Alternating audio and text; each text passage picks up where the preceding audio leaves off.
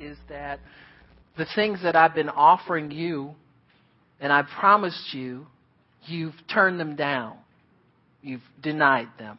You've put pushed them down out of your soul and out of your mind as though I didn't offer them to you. And the Lord says that if I bring it back to you, will you accept it this time? Well, somebody wants it. Everybody say yes.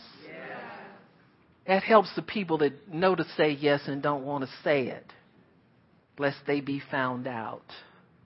That was me.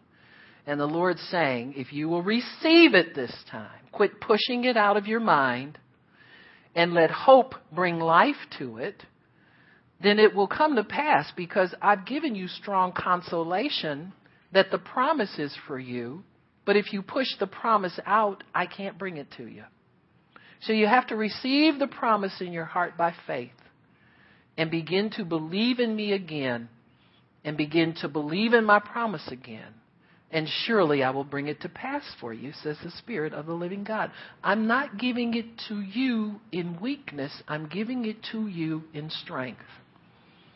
So don't consider your weakness when you say yes, but consider that you're able, you're capable, and you're full of faith, says the Spirit of the living God. Praise God. Thank you, Jesus. Anybody else that needs prayer, come on up and I'll pray.